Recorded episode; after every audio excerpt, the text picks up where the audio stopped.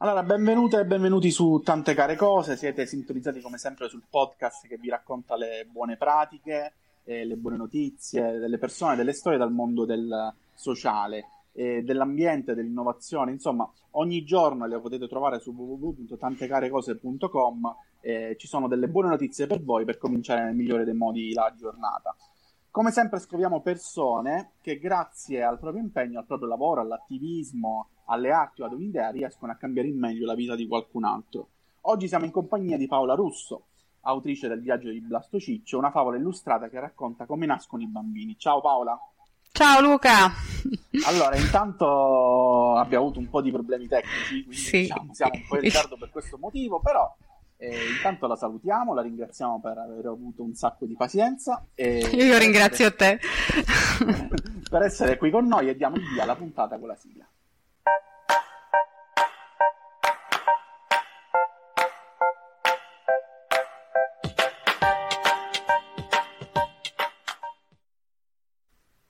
Allora, eccoci qui con Paola, autrice del racconto illustrato Il viaggio di Blasto Ciccio. Mi senti Paola, vero? Sì, io ti sento. Dimmi che mi allora, senti. Sì, ti sento. Allora, il um, viaggio di Blasto Ciccio è disegnato eh, da Clara Esposito ed edito da Editrice Rotas. Trovate in, uh, in uh, descrizione il link per eh, avere più notizie, per, per avere più informazioni e per comprarlo. Allora, mh, Paola, abbiamo tante cose da, da sviscerare, tanti temi da, da, illustrare, anche noi in qualche modo, no? E, mh, intanto partiamo da, da, lui, che è il protagonista che vedo accanto a te, da Blasto Ciccio, no? Che è il protagonista di questa storia che ci accompagna nel viaggio più importante della vita. È un pinguino, come vedete, eh, di colpo si sveglia sotto un albero custode. Da qui cercheremo di non raccontarvi più niente per evitare gli spoiler, però insomma Paola, chi è Blasto Ciccio?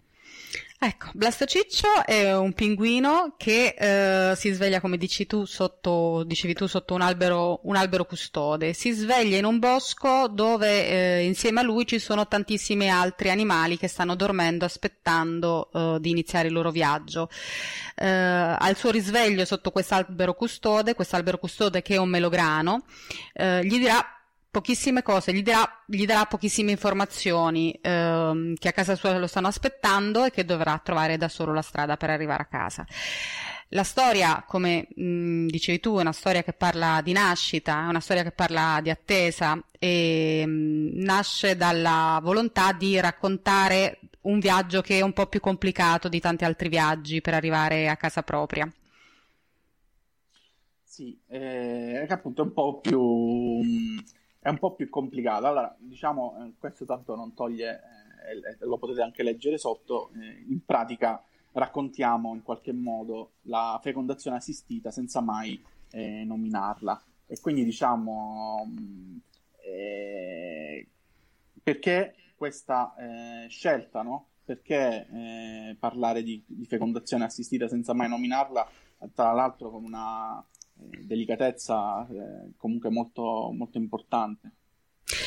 Uh, dunque, io mi sono avvicinata al mondo della letteratura per l'infanzia quando è nata mia figlia e uh, ho fatto un percorso di formazione in biblioteca con altri lettori volontari, uh, una bibliotecaria um, preziosissima e una formatrice che si chiama Alessia Canducci che ehm, è proprio una formatrice sul mondo della, della, letteratura per l'infanzia.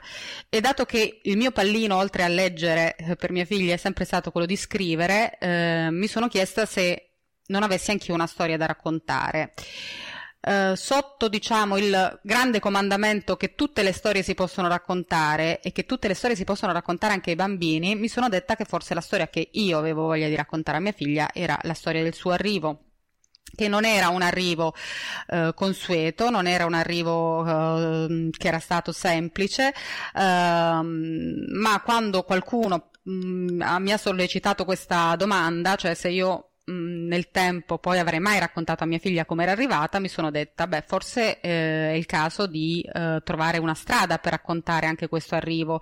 Chi l'ha detto che la fecondazione assistita si può raccontare solo parlando di punture oppure parlando di ospedali o parlando di vetrini eh, o, o, di biologia nel senso eh, più scientifico e più tecnico. Si può parlare probabilmente di, questa, di tutto questo, però usando delle metafore. La metafora del viaggio mi era sembrata eh, quella che più rispondeva a, alla, alla, mia storia. Eh, il viaggio era un viaggio più lungo, più complicato, eh, c'erano degli elementi che mh, arrivavano a parlare di ghiaccio che si scioglieva, il melograno. Se mi permetti ti faccio vedere eh, il mio melograno Eccolo qua, lui. È, è l'albero che eh, nella mia simbologia per me aveva un significato particolare perché ehm, nel periodo in cui, e questo credo che un po' mh, mm, ci faccia somigliare tutte noi mamme, quando andavo in giro per uh, delle, um, del, delle, chiese in giro per l'Europa accendevo la mia solita candela alla Madonna di turno. Eh, c'è stato un viaggio a Berlino che ho fatto in cui al Museo dell'Ebraismo c'era un albero di melograno in cui si poteva eh, lasciare un proprio desiderio mh, mm, su un foglio che ehm, riproduceva proprio un, un frutto di melograno. Ecco, eh, quel desiderio lì quella volta è stato mh, mm, esaudito, per cui per me eh, dover cercare un albero che avesse un significato poi è diventato molto naturale attribuirgli questa, questa personalità. Mm. Senti, alla domanda come nascono i bambini di solito si... cioè è una domanda che prima o poi arriva, no? Da parte appunto dei, dei figli. Eh, c'è chi dice sotto i cavoli, chi racconta la cicogna, la panciona, l'ombilico, eh, oppure dall'amore dei genitori che hanno semini, ovetti, cose del genere. E, ehm, tu sei stata pronta quindi a, a raccontare come nascono i bambini a tua figlia?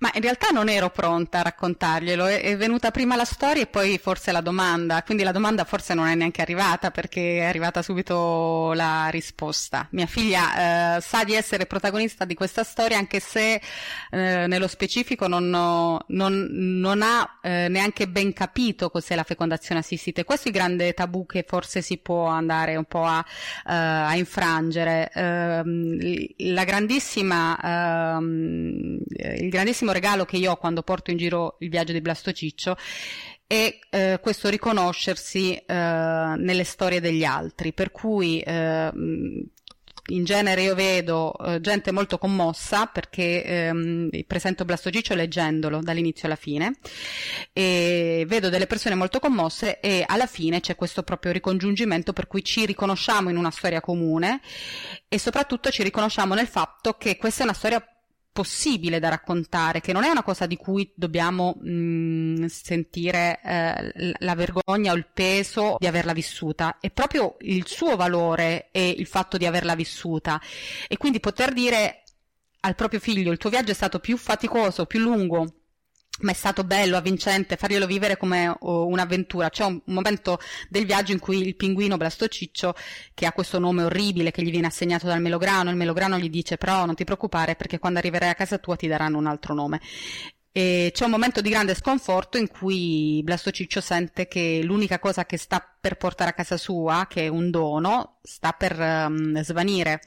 E quindi c'è questo momento di grande frustra- frustrazione di, del, del pinguino ed è la frustrazione che forse chi vive più di un percorso eh, di fecondazione assistita conosce molto bene il tentativo fallito, il fatto di dover eh, rispondere alle domande degli altri e, e quindi diciamo che in, in, qualche modo mi pare che questo libro possa arrivare a più livelli di eh, lettura. I bambini appunto ne eh, colgono l'aspetto eh, più, mh, più, giocoso del viaggio, dell'avventura di un pinguino, degli amici che incontra, delle filastrocche che cantano e invece per mamma e per papà è un po' una carezza alla fine di un uh, percorso sicuramente emotivamente faticoso. Mm. Secondo te perché, perché questo tabù che continua a persistere? Perché eh, che, e, e, non lo dico per un, cioè ti dico perché lo vivevo io come un tabù, uh, perché è difficile fare i conti con uh, un mondo che è normale, di pance che spuntano in maniera uh, assolutamente naturale intorno a te, di vita che procede senza bisogno di dover prendere un appuntamento, andare in ospedale, essere in una sala d'attesa con altre persone, ehm, dover fare dei monitoraggi, dover fare dei prelievi del sangue, dover proprio sottoporsi a una procedura che eh, conosce, diciamo, dei tempi eh, che la natura di per sé non ti svela quando rimani incinta naturalmente è un miracolo, no? Si parla un, del miracolo della vita. Tu un po' quel miracolo de- lo devi andare un po' a cercare, a forzare eh, nella difficoltà di non eh, riuscire a, ad accedere a una gravidanza naturalmente e questo eh, in qualche modo ci fa sentire forse anche un po' inadeguati a un progetto di normalità, ma lo dico con molta e, ehm, e quindi sento moltissimo, cioè lo sento nel senso che io questa cosa qui poi forse l'ho anche un po' superata scrivendo questa storia e rendendomi conto che per me era un valore, era, era la mia storia, era, non, non aveva niente eh, che dovesse rimanere nascosto, no? Cioè non, non c'è niente di che devo tenere chiuso come un segreto. Per fortuna la scienza aiuta a vivere eh, la maternità, la genitorialità a genitori che hanno difficoltà. Per fortuna questa cosa va, può essere raccontata, per fortuna può essere anche eh, in qualche modo condivisa anche con persone che hanno la stessa difficoltà. Quindi non nascondersi dietro eh, questo questa sorta di pudore che viene sì dal fatto di sentirsi inadeguati, che tutti gli altri ce la fanno naturalmente, tu magari eh, no. Senti, mh, mm, diciamo, da, mh, mm, ho visto alcune presentazioni del tuo libro, no? Diciamo, c'è un, ovviamente la fase pre-Covid in cui c'era molta partecipazione, ma la cosa che mi incuriosiva è appunto che sempre degli ospiti come psicologi, neuropsichiatri, docenti, e medici, no? Di, ho visto pure una, un'embriologa. Eh, diciamo perché è importante anche tenere questo binario con, uh, con, uh, con la scienza, no? Uh, ti racconto quello che mi raccontano loro, nel senso che io non, non, non vado ad individuare queste persone come dei compagni di viaggio uh, in maniera esclusiva, nel senso che l'ho presentato anche con uh, una maestra di religione della scuola dell'infanzia di mia figlia, che per me è uh, addirittura forse stata l'ospite inatteso e con un valore eh, nei confronti di, di, di, questo racconto di vita per me è inestimabile, ecco, cioè è, è un altro tabù che si provava a, a, a sconfiggere. Eh, credo che il mondo della medicina, soprattutto di persone che lavorano per uh, aiutare uh, a, a, a, realizzare questo sogno, quindi persone che eh, eh, dall'embriologia alla, eh, alla psicologia eh, hanno a che fare con questa sofferenza, hanno a che fare con queste, con, con le vite di chi deve eh, che incontrano ogni giorno, sia un modo per riconoscere anche eh, l'importanza del loro lavoro. Quindi io incontro medici, eh, psicologi, biologi che mi dicono che bella la storia di Blasto Ciccio perché racconta quello che faccio io.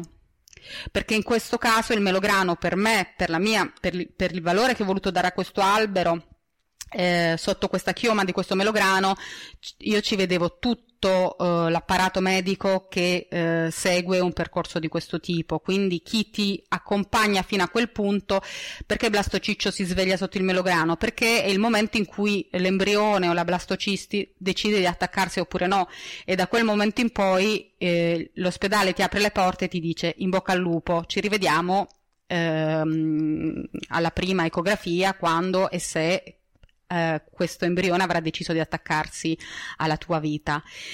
E quindi è quella, no, quel buon viaggio che eh, l'albero eh, dà al, al, pinguino e gli dice non posso venire con te perché devo vegliare sui sogni nuovi che verranno, io sono qui, sei tu che devi iniziare a, a, a trovare la tua casa.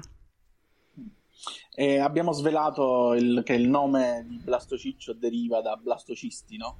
Sì. Per chi non sapesse, ma sì, poi tutti mi chiedono no, chi ha a che fare con questo percorso di fecondazione assistita? Conosce benissimo perché la blastocisti è ehm, diciamo la ehm, in biologia è proprio lo stadio in cui eh, l'embrione è più grande, più formato ed è diciamo part- il, il, momento in cui eh, ci sono più possibilità di successo nella, nell'impianto, però questo dal punto di vista tecnico. Dal punto di vista eh, naturale, biologico, siamo stati tutti delle, delle blastocisti, nel senso che come ci siamo formati eh, c'è stato uno stadio in cui eravamo, siamo tutti blastociccio è il modo che uso io per eh, non delimitare eh, il racconto di questa storia al mondo della fecondazione assistita, nel senso che questo eh, è un libro che mh, anche chi ha avuto per esempio eh, non ha dovuto fare ricorso alla procreazione assistita, però magari ha avuto una gravidanza dopo tanti anni, dopo tante difficoltà o semplicemente rimanendo a letto perché aveva avuto una gravidanza a rischio, ha potuto riconoscersi, ma anche sull'adozione moltissimi mi parlano del, del fatto di riconoscersi in questa storia. È la storia di un viaggio, è la storia del, del viaggio della vita e quando Blastociccio dice all'inizio di questa avventura non sapeva perché, ma sentiva che quella era l'avventura più grande che avrebbe vissuto, c'è un po' tutto questo mistero, no? Trovare la propria casa non è detto che, eh, nelle mie presentazioni lo dico, non è detto che eh, questo incontro, questa vita nasca in un incontro tra, intimo tra mamma e papà o sotto il vetrino eh, di un laboratorio oppure da un'altra parte del mondo per arrivare eh, da braccia nuove cariche d'attesa che in, intanto sono da un'altra parte. Quindi è un, è un libro proprio sulla, sull'attesa, sul viaggio, quindi eh, non è limitato. Certo, racconta quella parte lì perché è la, è la, la, mia storia era quella ed era quella che volevo raccontare e ripeto, il mio mantra è tutte le storie si possono raccontare, quindi per me è stato importante riuscire a, a raccontare questa storia con parole semplici che arrivassero al cuore. E devo dire che arriva. E questo è un regalo che il pinguino fa a me. Ci vuoi dire tu quando l'hai letto cosa hai provato? ah, io l'ho, l'ho, l'ho letto e a me è piaciuto molto. Diciamo, secondo me la potenza anche della, della favola, della fiaba, del racconto illustrato è proprio quello che stavi dicendo, no? Cioè il fatto che ehm, abbia una stratificazione di senso, no? Ora, io provengo da una storia di... Eh, diciamo un po', un po', diversa, cioè nel senso io ho due figli eh, e sono arrivati con una semplicità estrema, no? Quindi diciamo questa cosa qua eh, non mi ha permesso però di non ehm, immedesimarmi perché comunque diciamo anche al di là dei tabù della, della vergogna di quello che dicevi insomma eh, sappiamo benissimo che eh, tantissime persone fanno ricorso a, alla fecondazione assistita, c'è tantissima altra gente che eh, si muove anche per uh, i livelli superiori, no? cioè nel senso, eh, come, come, sai, quindi diciamo, a me ha un po' commosso perché, perché, perché appunto, non lo so, è stata una cosa appunto che mi ha toccato dentro e che mi ha fatto insomma da un lato sentire cioè anche lì cioè, sentirsi un po' sì comunque sentirsi baciato da Blastociccio ecco oh che bello questa è una bellissima cosa ehm No, però sono curioso dell'insegnante di religione. L'insegnante di religione è stupenda. La saluto perché ci sta guardando Mirella. Ciao l'adoro. Ed è un insegnante di religione e, e, e anche una signora, cioè una signora, una signora signora, e, nel senso uh, una signora di una certa età, non è, è la, cioè, all'età della mia mamma, e, però con un'apertura e con una accoglienza nei confronti di questo messaggio, um, che è un messaggio di vita. Cioè, non si può più far finta che sia eh, qualcosa che non esiste, che non tocca anche la sofferenza delle famiglie, anche di quelle famiglie che, eh, che, che, credono nella potenza della vita e vanno tutte le domeniche a messa. Cioè, eh, n- non è un, um, qualcosa da, da, oscurare, da nascondere. Da... Io al mio sacerdote eh, lo, l'ho detto subito, cioè, eh, lui mi ha detto è, è, è, una vita di Dio, cioè, eh, non, non, non, si, non si discute non si discute, cioè andiamo avanti, eh, andiamo, progrediamo. Sicuramente la scienza ci dà l'opportunità di vivere delle gioie grandi eh, e questa è la storia di un viaggio che ha un, un bell'esito, ma ci sono tante storie che uh, non finiscono come la storia di Blasto Ciccio, quindi questo è un pensiero che eh, è sicuramente un pensiero do- doloroso e, e necessario. Però ecco, l'insegnante di religione per me, Mirella, è stata cioè, un'apertura. Ecco, ti dico questo per farti capire. Uh, c'è stato un amministratore, io lo propongo anche nelle biblioteche, lo presento, non ti dirò il nome della, della, città, in cui a un certo punto mi hanno risposto dalla biblioteca non te lo accetteranno mai perché c'è un'amministrazione di destra e gli ho detto beh eh, mi dispiace per l'amministrazione di destra però questo della eh, infertilità è un problema molto trasversale. Non, è, mh, non, credo che gli elettori di destra toccati da questa problematica mh, non facciano ricorso a tecniche di fecondazione assistita perché magari fanno prima votare da un'altra parte, farebbero anche bene, ma questo, eh, però ecco, mi ha, mi ha stupito quella chiusura ehm, ideologica assolutamente inconsistente perché non si basa sul niente e invece questa apertura grandissima del mondo della Chiesa per il mondo che, che io ho avuto la fortuna di, eh, di avvicinare che si è avvicinata a me eh, che invece ha accolto questa storia come un, una buona novella in qualche modo.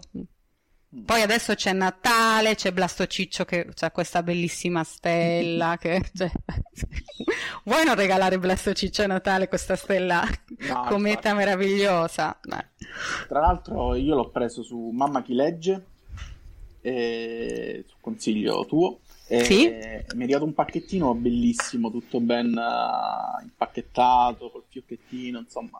Eh, Mamma Chi Legge uh, è una, um, un e-commerce di libri per bambini strepitoso, è una piccola libreria indipendente ma online. In questo momento storico quanto di più necessario abbiamo per, uh, per avvicinarci alla bellezza stando fermi e stando nelle nostre case ed è eh, sicuramente eh, diciamo ha, ha, il nome giusto per secondo me come anche come e-commerce per proporre Blasto Ciccio cioè proprio è, è, un pacchetto completo mamma chi legge Blasto Ciccio e i pacchetti bellissimi che prepara Laura che si mm. occupa di mamma chi legge volevo chiederti eh, diciamo tu nel, nel tuo lavoro ti occupi di libri nel tempo libero leggi libri, però stavolta... e quindi stavolta diciamo passare invece alla, alla fase di autrice, no? Come è stato? Allora, io ho, ho, sempre pensato che avrei scritto, eh, un po' per pigrizia, eh, in realtà non l'ho mai fatto oh, con l'intenzione di pubblicare, però ecco, devo dire che quando è arrivato l'era di Facebook, eh, Facebook per me è diventata un po' oh, la piattaforma per pubblicare le mie cose, eh, avvicinare um, un po' intanto i miei amici a leggere quello che scrivevo e poi dopo in qualche modo cercare di mettere un po' il piede fuori da, da Facebook e pensavo che prima o poi avrei scritto per, uh, per gli adulti e invece poi eh, c'è stato questo avvicinamento, ti dicevo, alla letteratura per l'infanzia attraverso la lettura. E, mm, quindi a chi mi dice eh, no, come, come, come, come a, hai approcciato la scrittura per bambini, ti dico attraverso la lettura per bambini, cioè è stato proprio ascoltando le storie degli altri, eh, avvicinandomi al mondo proprio del, della sottrazione delle parole, perché poi per raccontare le storie non c'è bisogno di dire troppe parole, c'è bisogno di asciugare molto.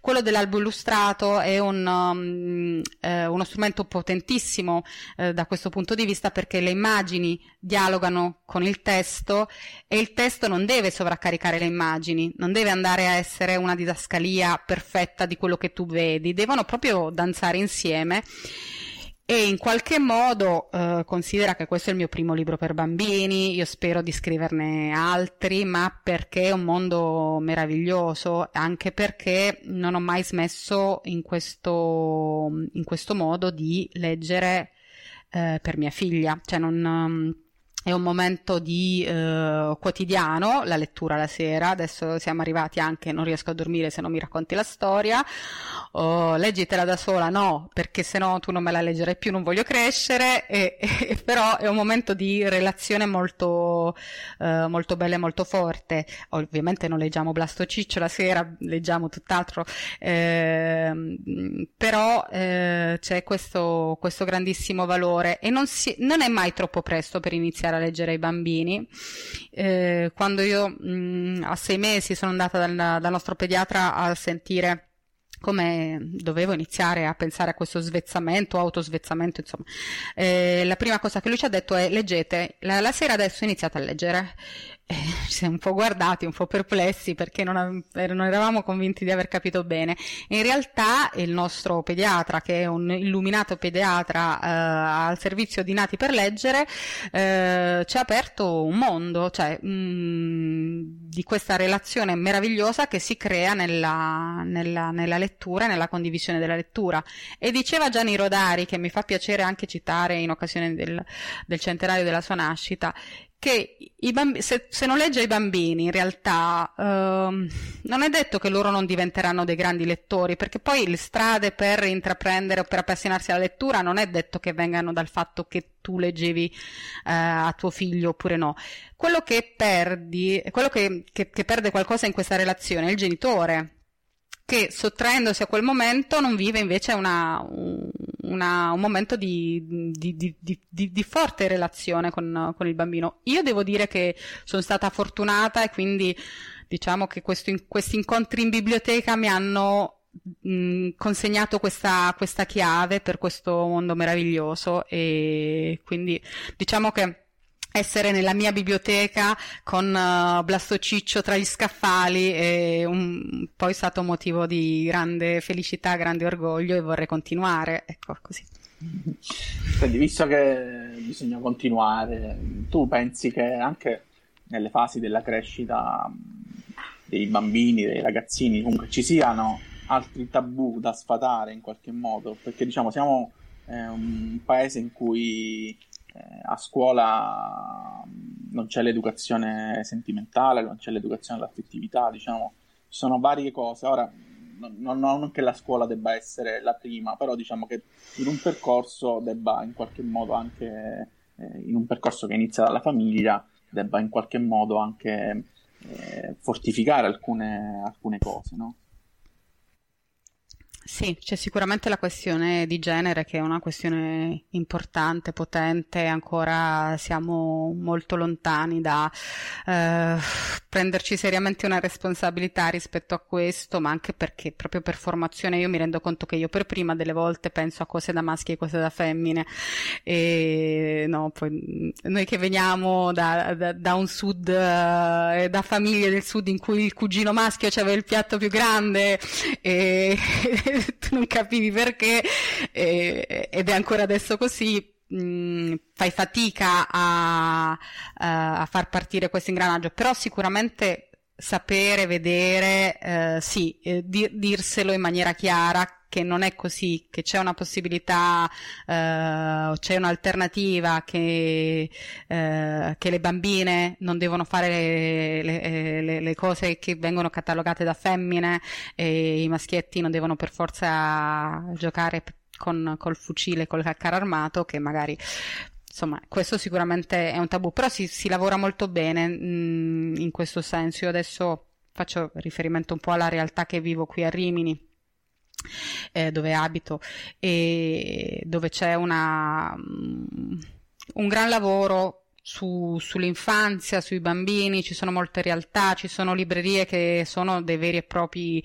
eh, covi di insurrezione all'infanzia, e, quindi si, si, si, lavora molto bene. Bisognerebbe lavorare molto bene in piccolo in tante parti, insomma, e sicuramente le scuole e le famiglie sono poi io non sono nessuno insomma per poter dare una ricetta, ti dico quello che ho la fortuna di vivere qui a Rimini attraverso uh, le, le, cose che faccio. La biblioteca, fino a che c'è stata la possibilità di, di andarci, è sicuramente il luogo uh, più accessibile per uh, entrare in relazione con le storie, con un'apertura della mente che eh, metti i bambini di fronte alla possibilità proprio di eh, creare un, una vera attenzione nei confronti di quello che viene letto e proposto.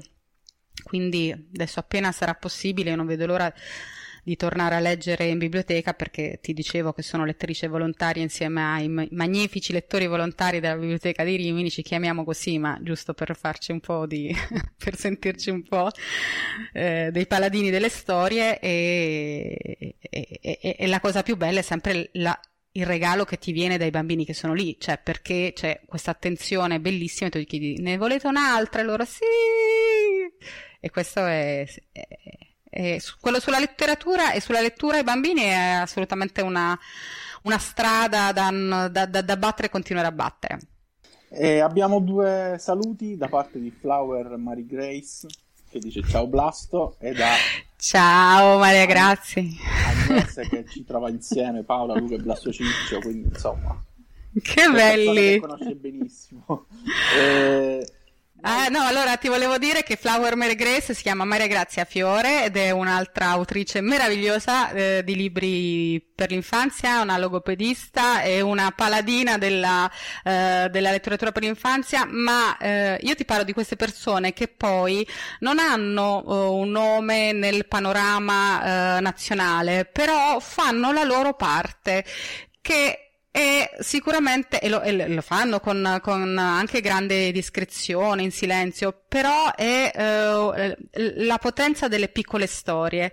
Maria Grazia ha scritto un libro bellissimo che si intitola Clara un giorno d'estate, ed è una storia bellissima e mm, anche questa è uscita con l'editrice Rotas e eh, seguitela perché fa anche un sacco di, di, di, di eh, proposte ma proprio cioè, eh, si, si, inventa eh, dei modi per arrivare, adesso siamo tutti fermi in casa, e la possibilità di arrivare in più posti stando, stando fermi, quindi, mm. quindi ti saluto Maria Grazia. e noi chiudiamo di solito con la domanda delle domande che è quale buona notizia vorresti leggere domani sul giornale?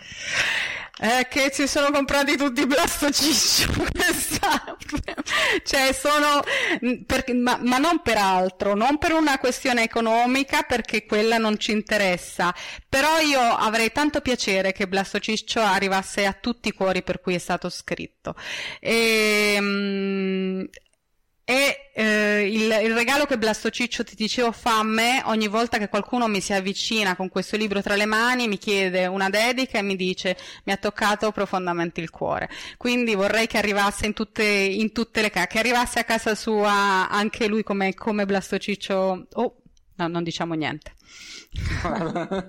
non diciamo niente, alert spoiler. Va bene, allora grazie, grazie davvero. Grazie a te, è stato difficile ma ce l'abbiamo fatta. L'abbiamo fatta. Allora, il viaggio di Blasto Ciccio, editrice Rotas, Paola Russo e, e con le illustrazioni di Clara Esposito.